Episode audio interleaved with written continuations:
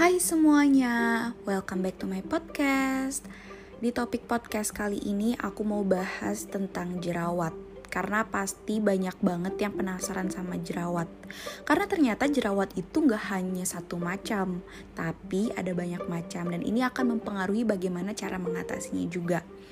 Nah, buat ciwi-ciwi atau cowok nih yang emang kulitnya itu dasarnya udah mulus, mungkin untuk bikin wajah itu terlihat bersih, glowing itu nggak perlu usaha banget ya. Karena memang ada beberapa orang yang memang terlahir dengan kulit yang udah mulus dan juga kenyal. Makanya suka ada orang tuh bilang dengan sebutan kayak ih wajahnya lembut banget sih seperti kulit bayi atau ya ampun itu mah nyamuk lewat juga kepleset. Tapi nggak semua orang punya wajah dari sananya tuh udah mulus dan kenyal. Ada juga beberapa orang yang emang dari masa remaja itu mukanya udah jerawatan. Dan bukan karena faktor pubertas aja ya tapi faktor hormonal juga. Dan itu bikin risih. Nah tapi jerawat itu bisa apa ya bukan bisa itu memiliki pemicunya tersendiri. Nah, untuk bisa menangani dengan tepat, kalian harus tahu dulu nih jenis jerawat yang tumbuh pada kulit kalian. Nah, kalian harus tahu nih masing-masing jerawat itu juga penanganannya penanganannya berbeda-beda. Jadi jerawat itu nggak hanya diklasifikasikan berdasarkan tingkat keparahannya aja. Jadi jerawat itu akan masuk ke dalam beberapa kategori seperti acne vulgaris itu termasuk dalam golongan ringan atau rosacea itu termasuk dalam golongan jerawat yang parah. Nah, aku akan bahas jenis-jenis jerawat yang bisa membuat kulit wajah kalian jadi tidak mulus. Kalian harus tahu nih. Yang pertama yaitu jerawat vulgaris. Nah, jerawat vulgaris ini adalah jerawat yang biasanya muncul di kulit. Jadi paling umum terjadi jerawat vulgaris ini. Kalau kalian uh, sering banget aktivitas di luar rumah kayak atau mungkin aktivitas kalian kerja kalian di outdoor, nah kemungkinan besar kalian akan memiliki jerawat vulgaris. Jerawat vulgaris ini bisa muncul di wajah, punggung, bahu, dan juga bokong. Nah, ini bisa dimulai dari yang ringan, tapi bisa juga berkembang dengan cepat ke bentuk yang lebih parah. Nah, itu sebabnya dokter kulit itu merekomendasikan merawat jerawat vulgaris itu sesegera mungkin setelah kalian udah sadar nih kalau adanya tanda-tanda jerawat. Lalu yang kedua adalah jerawat komedo. Nah, jerawat komedo ini adalah bagian dari jerawat vulgaris, tapi ini dia memiliki uh, jerawat yang meradang. Nah, kalian itu nanti akan mengalami kayak ada bintik-bintik, kerutan, komedo dan milia. Buat kalian-kalian Biasanya ini umumnya komedo ini terjadi di hidung. Biasanya pada bagian cuping hidung itu tumbuh bintik hitam atau putih. Nah, nanti lama-kelamaan akan mengeras dan warnanya semakin tegas. Tapi ada juga nih beberapa orang yang mengalami komedo yang parah. Jadi bisa sampai ke bagian pipi dan di atas alis juga bisa tumbuh komedo. Nah, buat komedo yang sudah mengeras, kadang susah nih buat dikeluarkan dan juga rasanya cukup mengganggu. Lalu yang ketiga adalah sistik acne.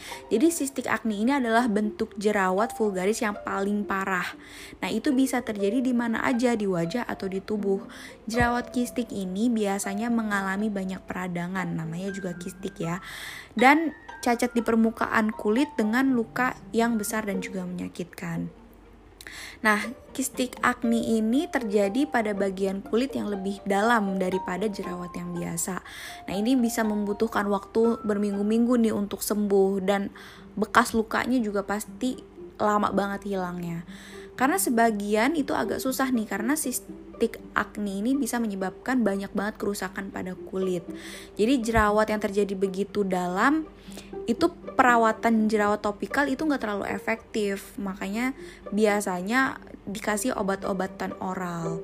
Nah obat-obatan oral ini adalah pilihan yang terbaik nih untuk mengatasi jerawat ini nih jerawat kistik ini. Tapi kalian perlu konsultasi dengan dokter spesialis kulit dan kecantikan untuk mengatasi jenis jerawat yang satu ini nih untuk mendapatkan hasil yang maksimal. Lalu yang keempat adalah jerawat nodul. Jerawat nodul ini adalah jerawat jenis jerawat acne vulgaris yang parah juga. Jadi jerawat ini berupa noda yang besar dan dia tuh berwarnanya merah meradang. Terus dia keras dan juga dalam. Jadi nempel banget dia pada kulit. Nah, ini disebut dengan nodul. Banyak banget nih ya, biasanya remaja-remaja itu bisa uh, ada nih jerawat ini sebelum siklus bulanan bulanan uh, maksudnya menstruasi. Tapi siapa pun juga bisa mendapatkan jerawat nodul ini, bisa anak laki-laki juga bisa, perempuan juga bisa. Sama seperti dengan sistik acne, jerawat nodul ini harus banget dikonsultasikan dan dilihat oleh dokter kulit. Apalagi kalau misalnya jerawat nodul ini sudah menjalar dan mulai memenuhi muka. Nah, mungkin obat topikal itu udah nggak cukup lagi. Perlu banget obat yang diminum untuk mengatasinya dari dalam. Lalu yang kelima adalah jerawat rosacea. Jerawat rosacea ini adalah jenis jerawat yang menyerang orang dewasa, biasanya setelah usia 30 tahun. Nah, umumnya terjadi pada orang dewasa perempuan dan tidak menutup kemungkinan juga yang laki-laki juga bisa mengalaminya. Untuk anak-anak remaja biasanya uh, mengalami ya walaupun kecil kemungkinannya tapi kalau misalnya dia mengalami stres yang berlebih yang sulit dikontrol atau terkena paparan sinar matahari yang terlalu berlebihan atau makan makanan pedas atau minum cairan panas itu bisa memperburuk gejala dan bisa juga nih timbul Nah, untuk tampilan jerawat rosacea ini seperti wajah orang yang habis makan kepedasan atau kepanasan karena terjemur di siang hari. Nah, untuk kalian-kalian yang menderita rosacea ringan, bahkan itu kayak kalian tuh nggak sadar kalau misalnya kalian itu punya jerawat rosacea. Tapi bisa berkembang menjadi bentuk yang lebih parah nih. Kayak misalnya maksudnya jerawat ini bisa menjadi bentuk yang lebih parah. Bi biasanya bisa menyebabkan hidung kalian tuh jadi bengkak dan bisa aja juga terjadi masalah pada mata. Jadi sebaiknya diperiksakan ke ke dokter kulit. Lalu yang sering terjadi juga nih pada atlet-atlet jerawat mekanika Nah, jerawat mekanika adalah jenis jerawat yang disebabkan ketika ada kelebihan panas, tekanan, atau gesekan pada kulit. Nah, jenis jerawat ini paling umum pada tubuh, tapi bisa juga pada wajah. Nah, oh ya, kalau misalnya kalian-kalian sering memakai pakaian dalam terlalu ketat, nah ini bisa menimbulkan jerawat mekanika juga. Kadang-kadang disebut jerawat olahraga nih, karena itu sering banget terjadi pada atlet-atlet muda.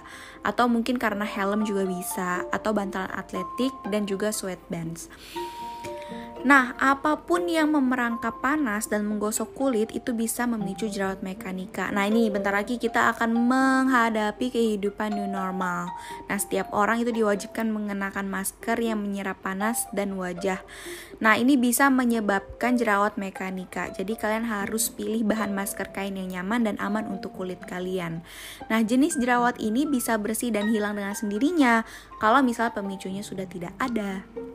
Lalu yang terakhir, yang sering banget terjadi pada cewek-cewek, acne kosmetika. Jadi acne kosmetika ini adalah jerawat yang disebabkan oleh produk-produk seperti makeup, krim dan juga pelembab atau bahkan produk perawatan rambut tertentu nih yang menyebabkan jenis jerawat di wajah ini bisa muncul. Acne kosmetika ini adalah jenis jerawat komedonal. Nah, itu bisa diobati dengan produk jerawat yang biasanya kalian pakai. Seharusnya sih menggunakan yang obat jerawat yang biasa kalian pakai itu udah cukup kok. Jadi kalian juga harus berhenti nih menggunakan produk kosmetik atau produk rambut yang bisa menjadi pemicu acne kosmetika itu bisa muncul lagi. Seperti itu deh. Nah, itu deh yang perlu kalian tahu tentang jenis-jenis jerawat yang bisa membuat kulit wajah kalian tidak mulus lagi. Nah, semoga kalian bisa memahaminya dan kalian bisa mengenali jenis jerawat apa nih yang mungkin akan timbul di wujud di di wajah kalian. Hah, typo deh ngomong doang.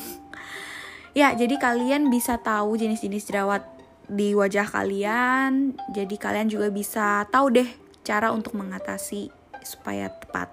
Cara mengatasi yang tepat. Oke, seperti itu ya. Semoga informasi ini bermanfaat dan berguna buat kalian semua.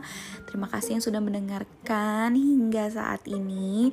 Jangan lupa ajak teman-teman sahabat, kerabat, keluarga kalian, orang terdekat kalian, siapa pun itu untuk mendengarkan podcast ini. Jangan lupa juga yang paling penting di-share di seluruh sosial media kalian. Jangan lupa di-subscribe dan juga di-follow ya. Jangan lupa biar dapat notifikasinya setiap kali aku update topik podcast yang terbaru. Oke semuanya? Thank you for listening and see you on my next podcast. Bye bye.